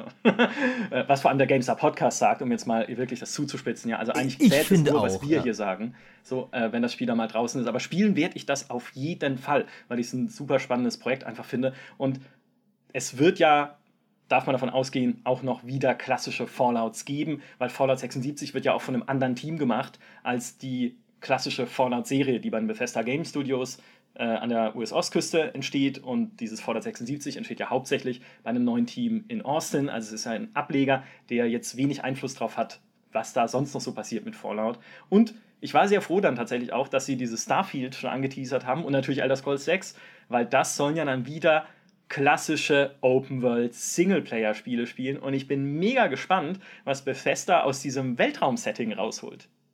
Also, weil auch Weltraum ist ja so ein bisschen ein Trend momentan. Mhm. Ja, wir sehen ja auch bei Ubisoft, das Starlink ist natürlich jetzt nicht von dieser Magnitude her, also nicht so riesig. Ähm, wir sehen, gut, bei EA sehen wir relativ wenig, was Weltraum angeht, aber Anthem ist ja wenigstens Science Fiction. Ja, ja, ja BioWare ähm, ist ja also schon seit Ewigkeiten auf diesem Trend, auch mit, mit Mass Effect und so. Äh, und, und auch im, selbst in, in finde ich, kleineren, obskureren Genres, wie zum Beispiel Globalstrategie. Jetzt macht Age of Wonders, geht auch in den Weltraum. Stellaris ja, ja sowieso. Jetzt erwähne ich es ja. mal zuerst und nicht du, Micha. Danke. Ähm, ich weiß, dass du darauf hinaus wolltest die ganze Zeit. Und alle Hörer wissen es auch, also spanne ich sie nicht auf die Folter. ähm, ja, ich fand auch, ich habe vor allem bei dieser Bethesda-Konferenz die ganze Zeit, als der da ewig über dieses Mobile-Spiel dahergequasselt hat, die ganze Zeit gedacht, der trollt uns doch wieder. Das ist wieder wie dieses Skyrim Alexa-Dingens. Äh, Da muss jetzt gleich noch, der sagt jetzt gleich, dieses Spiel gibt's nicht wirklich und es kommt noch ein, ein neues Elder Scrolls oder sowas. Dann gab's das Mobile-Spiel tatsächlich wirklich, aber es kam auch noch ein neues Elder Scrolls, also waren alle zufrieden. Ja, was, was, ich, was ich noch einwerfen, also das Elder Scrolls finde ich, also das Elder Scrolls Blades, die Präsentation war halt also da haben sie ja wirklich versucht, das zu kompensieren, aber natürlich ist das auf dem großen Bildschirm hm. ähm, durch die 3D-Grafik, glaube ich, nicht so überzeugend angekommen. Das ist eben, Fallout Shelter ist so klar stilisiert mit seiner Zeichentrick-Grafik, das funktioniert halt besser. Aber mal unabhängig davon, ich bin auch sehr neugierig auf Starlink, gerade weil so viele andere Sci-Fi-Spiele rauskommen. Ich hatte da mit Micha, äh, während wir von, von, von PK zu PK gelaufen sind, noch drüber gesprochen, ähm, dass ja so viele Science-Fiction-Universen erscheinen, aber nicht unbedingt viele bleiben im Gedächtnis, weil es gar nicht so einfach ist, ein, ein, äh, ein, ein Raumschiffdesign, ein Weltendesign, ein mhm. Fraktionen- mhm. und äh, Alien-Spezies-Design an den Start zu bringen, dass den Leuten wirklich in, im Gedächtnis bleibt, was ja in, in, meinen Augen auch was ist, wo Destiny wirklich stolpert. Ähm, aber Bethesda traue ich das zu, weil sowohl das Fallout-Universum als auch das, das Tamriel, also das äh, Elder Scrolls-Universum, sind für mich persönlich unheimlich im Gedächtnis bleibende Universen. Und ich bin ja jetzt gar kein Fallout-Fan, aber das Fallout-Universum erreicht selbst mich, weil es eben so prägnant, so eine prägnante eigene Identität hat. Und es gibt ja wirklich viele Endzeit-Universen. Aber allein die ganze, die ganze CI mit dem Vault Boy und so, äh, der Humor, dieser spezielle Stil, dieser Futurismus der, der 50er und so, also das ist ein unheimlich kreative, geschlossene äh, Welt. Und ich erhoffe mir das halt auch von einem Science-Fiction-Spiel, ja. dass du dich wirklich genauso da drin verlierst, wie eben in einem Elder Scrolls, wo, wo selbst ich jemand bin, der dann halt voll äh, sich in diese Lore einliest und die ganzen Bücher wälzt und die ganzen Götter auswendig lernt und am Ende auswendig weiß, was die machen und so. Ähm, da, da bin ich halt sehr, sehr neugierig drauf. Ähm, mhm. Und um, um vielleicht den Bogen ein bisschen zu schlagen, äh, was du vorhin meintest, äh, Maurice, wie, wie es eben dann wird, wenn echte Spieler in der, in der Fallout 76-Welt unterwegs sind. Also das ist ja nicht nur eine Herausforderung für Bethesda, sondern ganz generell ist ja die Branche noch ewig dahinter, Griefing und Trolle und toxisches Verhalten in Online-Spielen irgendwie in den Griff zu bekommen. Das haben auch die Forza-Entwickler. Das war nämlich das Erste, was ich die auch gefragt habe. Ähm, jetzt, wo sie eine Shared World Experience machen mit Forza Horizon 4, wie sie denn damit klar. Also, die normalen Forza 7 Matches, die, die sterben durch Trolle. Ja, du hast da Fahrer, die einfach keinen Bock haben, äh, wie Profifahrer im Motorsport zu fahren, sondern die knallen halt hinter jeder Kurve in dich rein. Das macht keinen Spaß. Und in der Shared World Experience, wenn ich da irgendwie in England rumfahren will, nach Edinburgh fahren will oder so, und da, äh, da, da rammen mich ja die ganze Zeit Fahrer über den Haufen, da mache ich nach 10 Minuten aus und fasse dieses Spiel nie wieder an oder mhm. gehe halt in den Offline-Modus, den werden sie ja haben. Aber das haben sie dann auch gesagt. Ähm, es wird halt nach wie vor einen Offline-Modus geben, aber sie haben sich ein sehr detailliertes System überlegt, auf Basis der Erfahrungen, die sie mit Forza Horizon 3, was ja auch schon Multiplayer hatte, äh, gesammelt haben wo du, du kannst in dieser Open World im Prinzip gar keine anderen Fahrer rammen. Also es gibt so ein Auto-Ghosting, wo du durch andere Autos durchfährst. Und erst wenn du im Koop andere Spieler reinholst in deine, in, in deine Gruppe, in deine Party. Erst dann kannst du mit denen physischen Kontakt aufbauen, weil man davon ausgeht, dass Spieler, die miteinander im Koop fahren, auch mal ineinander reinrammen wollen und ein bisschen Spaß haben wollen und so. Und da bauen sie das dann ein. Und auch in instanzierten Rennen, da wird es nach wie vor möglich sein, aber in der Open World, wo du die meiste Zeit unterwegs bist, da wollen sie halt, äh, und sie haben es tatsächlich so drastisch gesagt, da wollen sie halt Arschlöchern keine Chance geben äh, und äh, bauen deshalb solche Systeme auf. Aber ich glaube, sowas ist eben was, da brauchst du viel Erfahrung. Da musst du genau wissen, wie diese Communities ticken und auf sowas muss man eben Rücksicht nehmen. Und ich weiß halt nicht, ob ein Fallout 76 all diese Eventualitäten schon mitdenkt, wenn wir auch, wie ihr ja gesagt habt, wenn äh, da noch nicht so die Erfahrungswerte vorhanden sind, weil man darf nie unter, man darf die Macht der Trolle nie unterschätzen. Ja, äh, die finden ihren Weg, dir das Spiel zur Hölle zu machen und äh, genau. Und wo wir gerade bei äh, fragwürdigen Elementen der Community sind, da würde ich auch noch ganz gern auf etwas zu sprechen kommen, das bisschen meine größte Enttäuschung der E3 war, obwohl es eigentlich einen nicht mehr überrascht inzwischen. Und es ist gar kein Spiel, also es ist schon ein Spiel, es ist nämlich The Last of Us 2, aber The Last of Us 2 war großartig, nur die Reaktionen darauf waren nicht durchweg großartig, weil sich dieses Spiel erdreistet hat, zu zeigen, wie eine Frau im Trailer eine andere Frau küsst.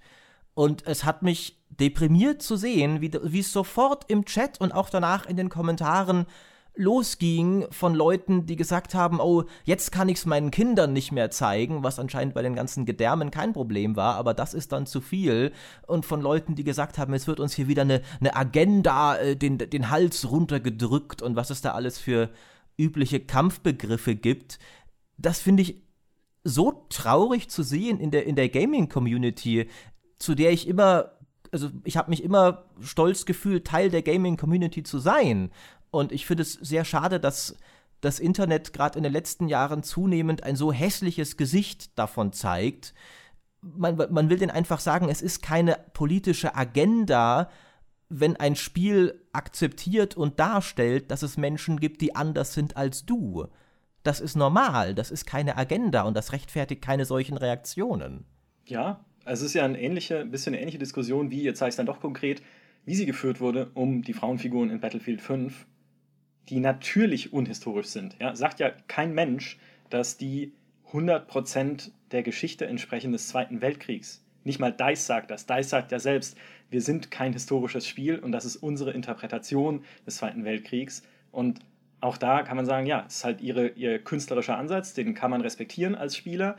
Und der Punkt ist im Wesentlichen aber, in jedem anderen Shooter oder fast in allen Shootern, die es heutzutage auf dem Markt gibt, ist es völlig selbstverständlich, dass man Frauenfiguren spielen kann. In einem Fortnite, in einem Call of Duty, in was weiß ich noch allem, in einem Overwatch beispielsweise und so weiter und so fort. Also da gab, wo es auch Aufregung gab um einen Kuss, ne, übrigens, um das mal am Rande zu sagen, zwischen zwei Frauen. Ähm, das ist ja eher der Kern der Sache, wie sie DICE auch sieht und wie sie dann so sind wir wieder am Anfang, auch natürlich ein Unternehmen sieht wie Electronic Arts, diese spielbaren Frauenfiguren sind Standard in einem Markt, in dem sich auch Battlefield 5 beweisen muss, wenn es rauskommt. Und diesen Standard möchte man dann halt auch einhalten als DICE, als Entwickler. Und nur im Wesentlichen geht es darum, ne? es geht nicht darum, die Geschichte zu verzerren, den, also DICE Geschichtsrevisionismus vorzuwerfen, weil da Frauen kämpfen, ist auf so vielen Ebenen völliger Unsinn, ja, das ist überhaupt, das ist mir meine Energie nicht wert ist, darüber zu diskutieren. Geschichtsrevisionismus, so ein Käse. Gut, aber das jetzt nur am Rande, ne, das ist halt eine ähnliche Diskussion, die darüber geführt wird. Es sind halt, ich würde niemals das, auch wie es damals bei der Gamers, äh, Gamergate-Debatte passiert ist, auf diese ganze Gaming-Community beziehen. Nein, auf keinen Fall. Halt, ja. ne, genau, also bevor es irgendwie Missverständnisse gibt, weil es sind halt einzelne Leute, es ist ein kleiner Teil dieser Community. Wir wissen selbst, wie wenige Leute eigentlich auch auf GameStar.de Kommentare schreiben, wenn man sich die Masse der Besucher anguckt. Ja, da sind wir im äh, Zehntel-Prozent-Bereich, wenn überhaupt, wenn nicht sogar im Hundertstel-Prozent-Bereich, also 0,0 irgendwas Prozent. Ja. Und äh, das, die Gaming-Community an sich, und das ist auch das Schöne immer auf einer E3, ist, wie ich sie erlebe, auf einer Gamescom auch ganz besonders, wahnsinnig positiver Bunch. Einfach, ne? Auch auf der E3 herrscht eine wahnsinnig positive Stimmung. Das heißt nicht, dass man jedes Spiel geil findet, was gezeigt wird, Hallo Command Conquer Rivals, aber das heißt, dass ich habe noch nie erlebt, dass es hier irgendwie Reibereien gibt, große Diskussionen, große Kontroversen, dass man sich hier gegenseitig an die Gurgel geht, dass Leute in Präsentationen sitzen und sagen, boah, was für eine Scheiße, hört mir doch auf mit dem Mist Außer der eine Kollege, der die Sony-Pressekonferenz nicht so gut fand, aber das hatten wir jetzt schon im Plus-Special erzählt, die Geschichte. Aber ähm, deswegen, ja, für mich passt es halt oft da nicht zusammen. Also für mich ist die Gaming-Community halt eher ein positiv geprägter Ort, in dem ich immer noch gerne bin, logischerweise. Da stimme ich dir auf jeden Fall zu. Also das, um das auch nochmal klarzustellen, ich wollte vorher keineswegs die ganze Community mit, mit einem Pinsel äh, abstreichen sozusagen. Aber gerade deswegen deprimiert es mich halt dann immer zu sehen, dass diese Stimmen dann oft irgendwie die lautesten sind und äh, im Twitch-Chat und sowas halt dann sehr schnell da ankommen. Und auch bei jeder, bei jeder Frauenfigur, die in irgendeinem Trailer gezeigt wurde, kam ja gleich so, ah, das ist jetzt wieder die Kotenfrau, ne, da in For Honor und sowas. Es ermüdet einfach unglaublich und es macht dich zynischer, als du vielleicht sein solltest, weil man sich eben wirklich ins Gedächtnis rufen muss, alles in allem ist die Community sehr positiv. Auch so, wie wir vorher besprochen haben, so Griefer und Trolle und sowas, die gibt's immer und sie sind unsäglich, aber auch das ist nicht die Mehrheit. Und ich finde, das, das Schöne, was man sich bis ins Gedächtnis rufen muss, ist, dass, wie du es gesagt hast, Micha, der Trend geht ja in diese Richtung von mehr Vielfalt und weil Spielefirmen kommerziell denken, würde er das nicht tun, wenn die Mehrheit der Community das nicht annehmen würde. Wenn die Mehrheit der Community sagen würde, ich spiele Fortnite nicht, weil ich da eine Frau spielen kann, dann gäbe es auch keine spielbaren Frauen darin. So einfach ist das wahrscheinlich. Aber das ist eben offensichtlich nicht so. Die Mehrheit der Community hat kein Problem damit, Spiele zu spielen, in denen sie auch mal Figuren sehen, die nicht exakt so aussehen wie sie selbst. Und das ist wiederum sehr ermutigend. Ich finde es nur es sind so unnötige Kämpfe, die man dann trotzdem immer wieder, dass sich dann auch äh, ständig Entwickler rechtfertigen müssen dafür, dass sie Frauen drin haben und sowas. Können wir nicht einfach alle akzeptieren, dass das normal ist und, und weitermachen? Also warum muss überhaupt darüber diskutiert werden? Ja, das ist auch mal das, wo, wo, womit ich mich so schwer tue, weil ich mich wirklich in diese Diskussion reinversetzen muss, ähm, weil ich es persönlich so albern finde. Ähm, also mal unabhängig davon, dass sowieso ja eigentlich schon seit dem ersten Teil klar war, ähm, dass sich die Ellie aus Last of Us zu Frauen hingezogen fühlt und äh, ich aus der Perspektive auch nicht verstehen konnte, warum jetzt der Aufschrei so groß war. Ähm, Finde ich auch unabhängig davon. Also ich bin zum Beispiel auch an einem Talk vorbeigekommen von den Sky Bones Entwicklern von Ubisoft und da haben sie auch klar gesagt, wie wichtig ihnen Diversität ist und äh, wie wichtig ihnen ist, dass in ihrem Piratenspiel nicht nur männliche weiße Piraten rumlaufen, sondern jeder Spieler, jede Spielerin sich da irgendwo wiederfinden kann, dann denke ich mir, das ist auch okay. Wenn ich hier mich auf der L3 umschaue, dann ist das auch genau die Demografie, die ich sehe. Da laufen so viele Menschen aller verschiedenen Geschlechter, äh, kultureller Hintergründe und so weiter rum. Und ich denke mir, ey, warum, warum soll man denen denn keine Plattform geben, um äh, sich da wiederzufinden. Dafür sind ja auch Rollenspiele da, dafür sind doch Charaktereditoren seit, seit Jahrzehnten da, damit wir uns unseren Avatar basteln können, mit dem wir uns gut finden in der Welt. Ja? Und äh, es, es ist für mich so ein Krampf, mich mit dieser Diskussion auseinanderzusetzen. Und ähm, ja, ich gehöre auch zu den Leuten, die, die ähm, mit diesen Kommentaren nicht so gut klarkommen. Äh, deswegen, äh, ja, ist das, also, wie gesagt, ich finde, ich muss mich da immer reinversetzen, ähm, auch bei ähm, Assassin's Creed wurde die Diskussion ja auch geführt, dass es jetzt eine weibliche Hauptfigur gibt und so. Äh, ich war überrascht, ich war wirklich überrascht ähm, zu sehen, wie, also wie viel Widerstand da irgendwie noch durchdringt, wirklich. Mhm der, der, der, äh, der Ex-Kollege, also mein Kollege war er sogar nie, aber äh, doch kurz, Fabian Siegesmund hat auch ein schönes Video dazu auf seinem Kanal gehabt zu, zu Battlefield, weil er sehr viel Battlefield diskutiert. Er hat halt auch gemeint, es ist einfach, wie du jetzt auch gesagt hast, Dimi, man spielt halt gerne als eine Figur, die einem selbst ähnlich ist. Ähm, ich tatsächlich in der Regel nicht so, das ist ein ganz eigenes Thema für sich. Ich spiele gerne Figuren, die anders sind als ich. Vielleicht ist das psychologisch auch interessant. Äh, aber äh, aber es ist eben, find, er hat dann gesagt, es ist doch nur positiv, wenn mehr Spieler diese Möglichkeit bekommen. Und was ich noch ein ganz interessantes Argument fand, war, dass er halt aber gesagt hat, man muss sich aber trotzdem nicht zu viel über, über die Geschichte Sorgen machen, weil ja immer noch die Mehrheit der Spieler von Battlefield männlich sind und dann wahrscheinlich auch weiter den männlichen Charakter spielen werden, sodass, wenn alle weiblichen Spieler von Battlefield eine Frau spielen, dann wird es ungefähr in dem tatsächlich historischen Verhältnis rauskommen von Männern zu Frauen, die es insgesamt im Zweiten Weltkrieg gab. Vielleicht nicht jetzt auf jedem konkreten Schlachtfeld, weil es gab gewiss auch Schlachtfelder, wo es einfach gar keine Frauen gab. Aber so alles in allem hat er eben gemeint, wird das nicht so sein, dass jetzt plötzlich irgendwie der Zweite Weltkrieg komplett von Frauen ausgetragen wird oder sowas. Wo ich ja sogar verstehen könnte, dass jemand sagt, okay, das ist ein bisschen vom, vom Gefühl her dass ein Spiel nicht realistisch ist hin oder her, aber das ist halt dann doch ein sehr offensichtlicher Bruch mit dem, wie es wirklich war. Aber es wird halt so nicht sein. Es gibt einfach nur einer Minderheit von Spielern auch die Möglichkeit, sich mehr zu Hause zu fühlen in diesem Spiel, auf eine Art und Weise, die den anderen auch nichts wegnimmt. Und ich finde, da, da ist nichts gegen einzuwenden. Die Ungerechtigkeit, die äh, die Kritiker dieser ganzen Sache empfinden, die rührt ja auch meistens daher, dass sie sich darüber aufregen, dass sie das Gefühl bekommen, dass Publisher ihnen sagen wollen, was sie zu denken haben, dass sie äh, ihnen vorschreiben, das und das ihr, ihr müsst das, das jetzt so sehen und das kommt jetzt und ihr könnt nichts dagegen tun. Also das ist die auf so einem Meta-Level die Ungerechtigkeit, die Kritiker von Frauen in Battlefield, mal unabhängig von dieser Historiendebatte, äh, empfinden. So, die wollen mir jetzt sagen, dass, äh, dass ich da kein Mann mehr irgendwie primär spielen kann oder die wollen mir jetzt meine Form von oder meine Art, wie ich den Zweiten Weltkrieg sehe, wegnehmen oder was auch immer. Also das ist halt diese Ungerechtigkeit und ähm, was ich halt immer interessant, also was meine, meine, meine Gegen, mein Gegenargument ist, das muss man halt trennen davon, dass das eigentliche Spiel ja nicht dann dadurch schlecht wird. Also ähm, ein, ein Spiel, ein Shooter, wo man eine Frau spielt, ist ja mal ganz unabhängig von der Debatte kein, das gibt es ja schon immer und das ist ja auch kein, kein schlechtes Spiel und dir wird da, wie du auch sagst, Maurice, dir wird da ja nichts weggenommen per se in diesem Spiel. Ähm, die Kommunikation darüber, das ist das, wo Leute die Ungerechtigkeit empfinden. Die Art und Weise, wie Publisher dann meinetwegen, wie es dann immer gesagt wird, wie, wie sie im Verbund das nach außen kommunizieren, wie jetzt plötzlich alle Spiele, das in allen Spielen aufploppt. Das ist den Leuten unangenehm, weil sie damit nicht klarkommen und äh, ähm, aber ich sage halt, das, das muss man halt trennen können von dem eigentlichen Objekt, über das geredet wird, nämlich die Spiele selbst, äh, wo es, wie jetzt auch im Assassin's Creed Odyssey, ja pup egal ist, weil du hast äh, die Wahl, ob du ein, ein einer Alexios oder einer Cassandra spielst. Ich finde es super, weil man jetzt auch, äh, weil ich jetzt persönlich, ich habe mir das schon seit Assassin's Creed Liberation gewünscht, dass ich auch einfach mal ein Assassin's Creed als eine Frau spielen kann und äh, ich mache das jetzt. Ja, mal ganz unabhängig von allen Diskussionen. Ich habe da einfach Lust drauf und ich finde es cool, dass es das gibt.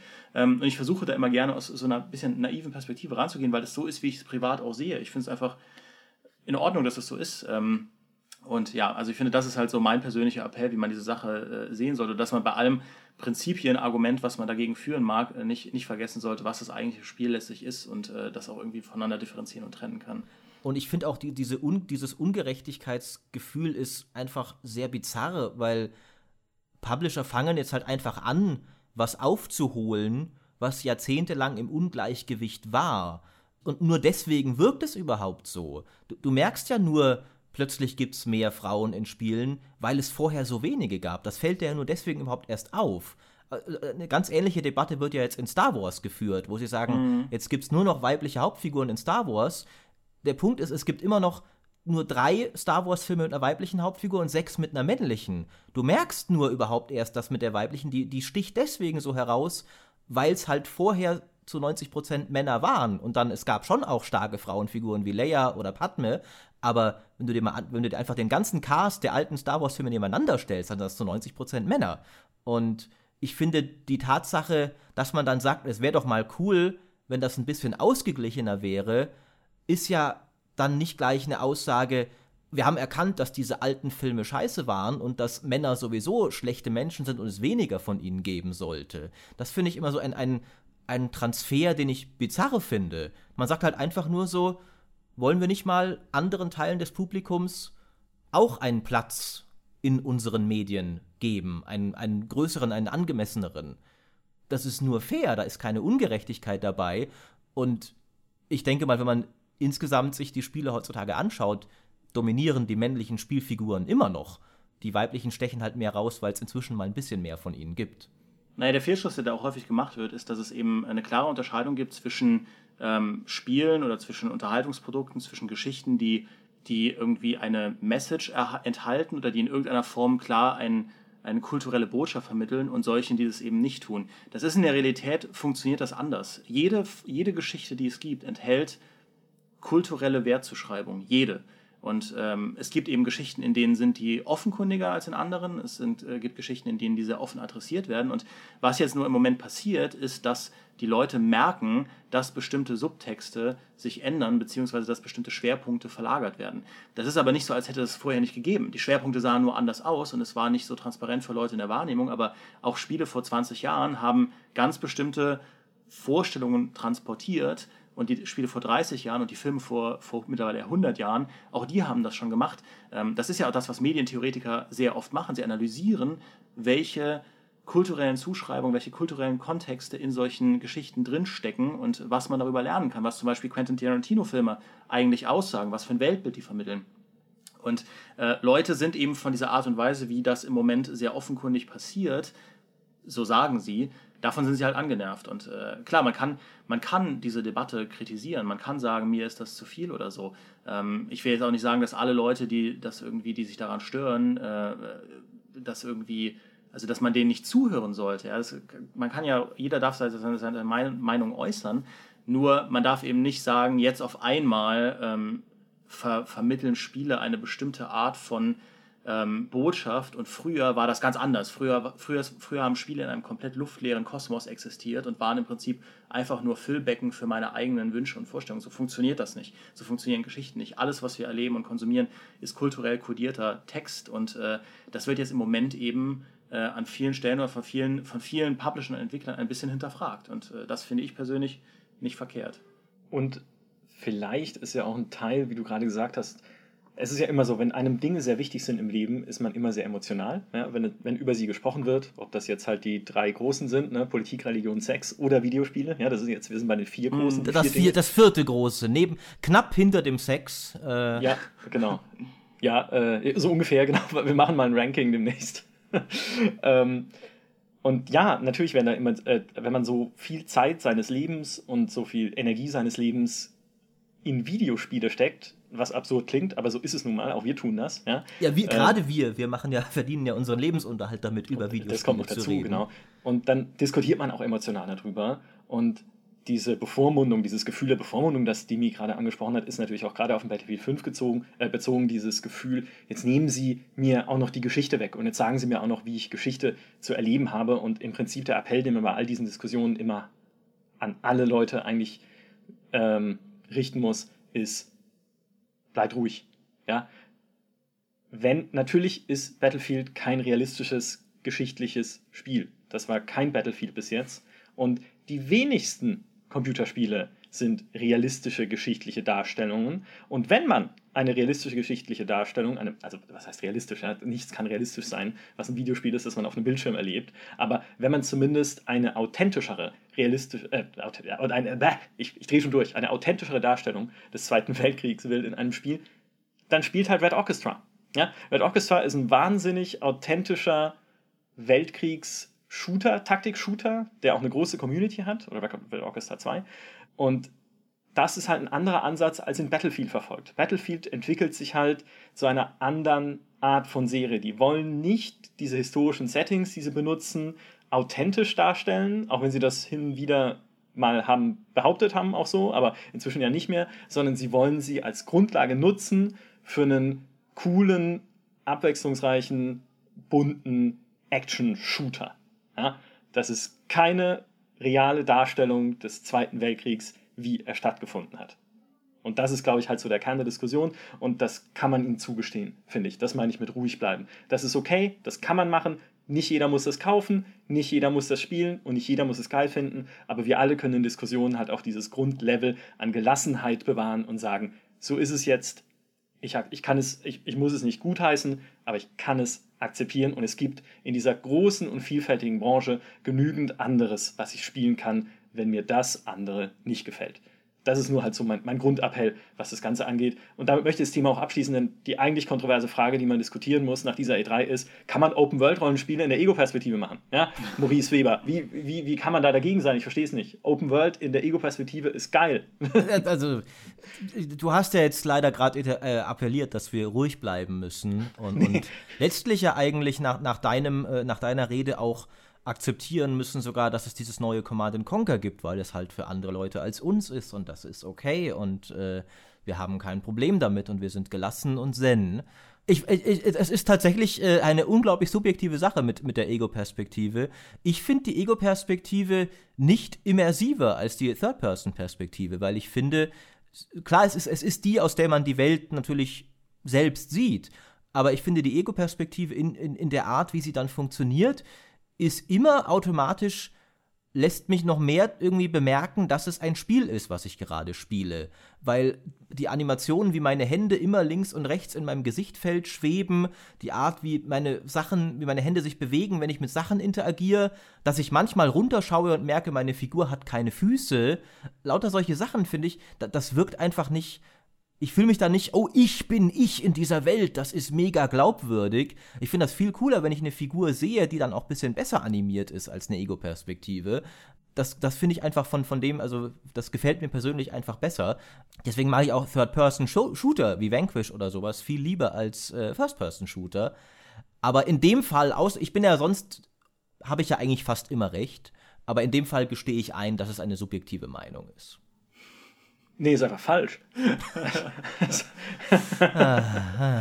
Jetzt bin ich dir halb entgegengekommen, Micha. Ja, du hast gerade gesagt, harmonische Diskussion. Das war eine Falle. Ja, ich merk's. Freunde, wir haben ein bisschen ein Problem, weil wir sind jetzt äh, eigentlich schon über der Zeit, aber wir haben noch so viel zu besprechen. Was machen wir denn jetzt? Weil wir haben noch gar nicht über Enttäuschungen gesprochen. Da müssten wir eigentlich noch einen zweiten Podcast machen. Eigentlich fast schon. Ja. Werden wir noch sehen müssen. Ja, tatsächlich merke ich auch gerade, dass ich bin hier auf einem Arbeitsrechner aus irgendeinem Grund, der ist so vollgemüllt mit Videoaufnahmen. Ich habe nur noch eine Restzeit für die Aufnahme von sechs Minuten bei Audacity.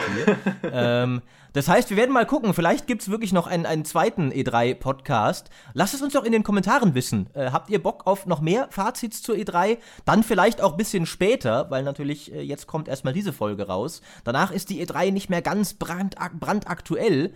Wir können natürlich immer noch drüber philosophieren. Äh, lasst uns das doch wissen und wir tun wie immer, was ihr wollt. Ja, vielleicht eine, äh, um es anzuteasern, eine Enttäuschung war keine große Überraschung. Außer das neue From Software-Spiel, das jetzt von Activision gepublished ja. wird, dieses, wie heißt es? Äh, Sekiro. Sekiro. Sekiro, genau. Sekiro, ja.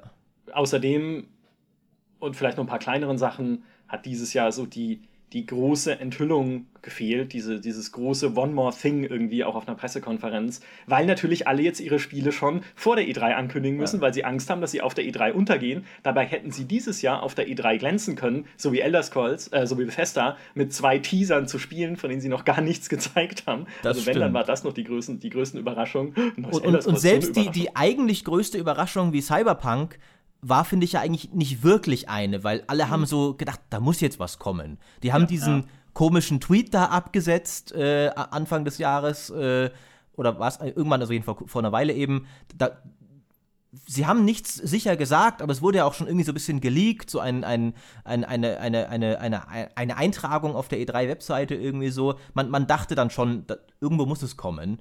Ähm, mich hat das neue Devil May Cry überrascht. Ich weiß, das ist kein mhm. Hit mhm. auf AAA-Blockbuster-Niveau, aber einfach weil es so bizarr war. Es sieht aus wie DMC erstmal, dann habe ich gemerkt, oh nee, das ist ja doch das alte Devil May Cry. Aus irgendeinem Grund sieht nur der Typ jetzt aus wie der Dante aus DMC. Es ist aber Nero und der alte Entwickler ist wieder dabei und es sieht wieder aus wie früher und es könnte total geil werden, aber auch total komisch. Der Trailer hat mich irritiert wie kaum ein zweiter, weil ich so, äh, keine Ahnung hatte, was ich davon halten sollte. Aber es ist der Macher von Devil May Cry 3 und äh, 4 dabei und der weiß, wie man geile Devil May Crys macht. Also bin ich optimistisch. Stimmt dir aber zu. Äh, es gab so nicht so den. Ich würde auch so sagen, von meinen persönlichen Highlights. Ich meine, ich habe jetzt halt Cyberpunk nicht spielen dürfen, dann sähe es vielleicht anders aus, aber es, es ist, bin es auch mit keinem Spiel weggekommen, wo ich gesagt hätte, das, das war der Hammer. Was vor allem daran liegt, dass Microsoft kein Age of Empires 4 gezeigt hat. Ja, aber damit haben wir es damit haben im Prinzip ja. äh, gut, gut zu Ende gebracht. Es könnte total geil werden, aber auch vollkommen komisch. Es gilt auch für eine zweite E3-Folge jetzt ja. theoretisch. Also ja, was sagt die Community? Was sagt ihr dazu, liebe Hörer? Sollen wir nochmal über die E3 sprechen äh, in irgendeiner Form? Ich bin sehr gespannt. Äh, was ich grundsätzlich noch sagen möchte am Ende immer ist, wenn euch gefällt, was, worüber wir so sprechen, wenn euch dieser Podcast gefällt, schaut euch mal GameStar Plus an. Es sei euch ans Herz gelegt, unser Mitgliederprogramm auf GameStar.de unter www.gamestar.de slash Plus lernt man alles über unter anderem exklusive Artikel, Videos, Vollversionen und Podcast-Folgen. Jede zweite Folge gibt es exklusiv für GameStar Plus. Wenn wir eine zweite E3-Folge machen, müssen wir mal überlegen, wie genau, ob die dann auch wieder öffentlich erscheint oder nicht. Es wäre eine dritte E3-Folge. Es gab nämlich schon eine oh, Plus-E3-Folge, wo stimmt. wir über äh, mehr über das Erlebnis E3 geredet haben. Also ich in der Nachtschicht, ihr vor Ort, was man da so erlebt. Und was man auch noch sagen sollte, diesmal ist Plus ganz besonders relevant, weil wir natürlich haufenweise großer Titelstories und Previews zu Spielen von der E3 haben. Da gibt es auch viele coole Sachen für Leute, die äh, noch kein Plus haben, aber noch mehr tolle Sachen. Zum Beispiel ein wie viel tausend Zeichen äh, Report von dieser Cyberpunk-Präsentation, Micha? Weiß ich nicht, 40? Millionen, Millionen. Es war ein, äh, es war ein Roman, äh, den du ja. geschrieben hast. Bis 4 Uhr nachts. Und von mir Total War und uns und, also einiges. Äh, ihr könnt äh, viele von den Spielen, über die wir jetzt geredet haben, sehr ausführlich kennenlernen mit GameStar Plus. Ähm, und äh, ihr sorgt dafür, dass wir uns weiter Pizza kaufen können.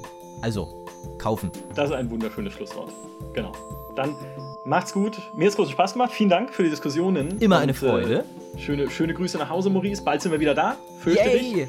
Dann diskutieren wir weiter über Ego-Perspektiven in Rollenspielen. Einen ganzen Podcast oh lang. Das kommt auch noch. Es war so schön ohne euch. und wir hören uns dann wieder mit der nächsten Folge, die sich vielleicht um die E3 dreht oder wieder um ein neues spannendes Thema. Bis dahin, macht's gut. Ciao. Ciao. Bis dann.